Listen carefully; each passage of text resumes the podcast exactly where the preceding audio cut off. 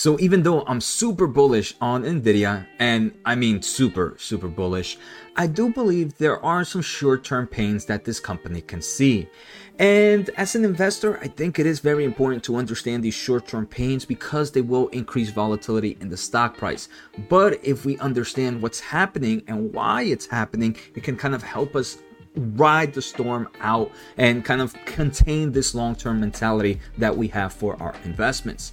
So, in today's episode, I want to take a closer look at what that short term pain is and how it will affect the overall company. If this is your first time here, make sure to hit the thumbs up, make sure to hit the subscribe button, check out the pinned comment for a lot of great links, and also check out my tech channel where I am going to start posting some great videos. I do want to thank the Motley Fool for sponsoring this video and make sure to check out fool.com slash Jose to get the top 10 stocks to buy right now. So, first, let's understand which segment I believe will take the biggest hit, and that would be the gaming market. We can see in the most recent quarter, this company's gaming market made about $3.6 billion out of that 8.3 total revenue. And this is a market that has grown dramatically. Look at it about two years ago, it was sitting about $1.6 billion. So this is a market that has grown dramatically in just a few quarters. But what has fueled that growth? For those not familiar with Nvidia, their gaming market segment includes graphics cards that are used by gamers, content creators, and at the moment it has been used by crypto miners.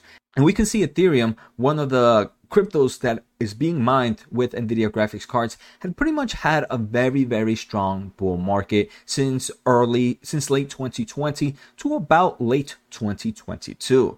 So for all this time, not only were the gamers trying to get graphics cards, not only were the content creators trying to get the graphics cards, but the crypto miners were also trying to get these gamer cards because they wanted to mine crypto. There is a recent study right now that shows that Ethereum miners has spent approximately 15 billion on GPUs over the past one and a half year. The number does not include the cost of CPUs, motherboards, or other equipments. That was just the money spent on GPUs themselves.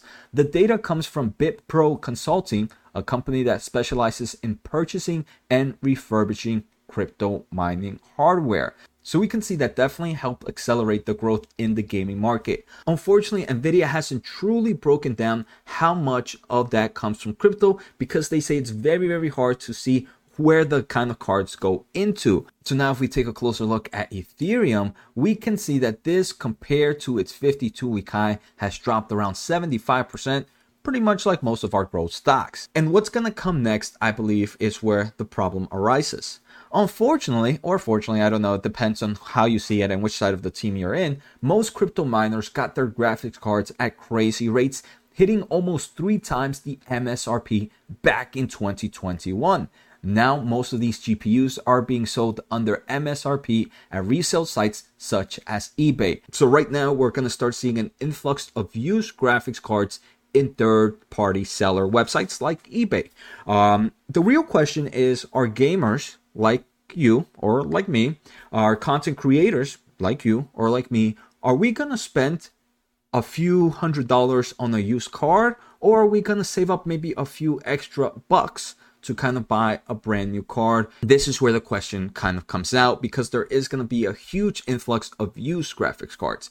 And here we can see from this pretty cool graph by Tom's Hardware, uh, posted here on videocardz.com, that most graphics cards from the current generation of Nvidia, which would be the 30,000, the 3000 series, most of those cards brand new are still above MSRP, but they are decreasing as the weeks progress. For example, I'm looking at the 3070 right now, and the MSRP for this card is about $500. We can see it is brand new, is still selling above MSRP. So for them being sold above MSRP, it tells me at least that there might still be some strong demand from your regular consumers and not your crypto miners at the moment. Now, this is where things get even more tricky. Nvidia has kind of increased their inventories quarterly over time because of this overall semiconductor shortage. Unfortunately, unfortunately, as investors, we do not know where this inventory arises. Is what portion of this inventory is their current generation of cards, and what portion of this inventory is for future generations of cards? Worst case scenario, if a majority of the inventory is for the current generation of cards, I do believe it could be bad news for Nvidia, at least for the short term. If I do want to say the best case scenario is that Nvidia has kind of prepared for this. And even though inventory is at a high level right now, and like I mentioned, recent inventories are high is because they do need to make payments a lot ahead of time because of the overall semiconductor shortage.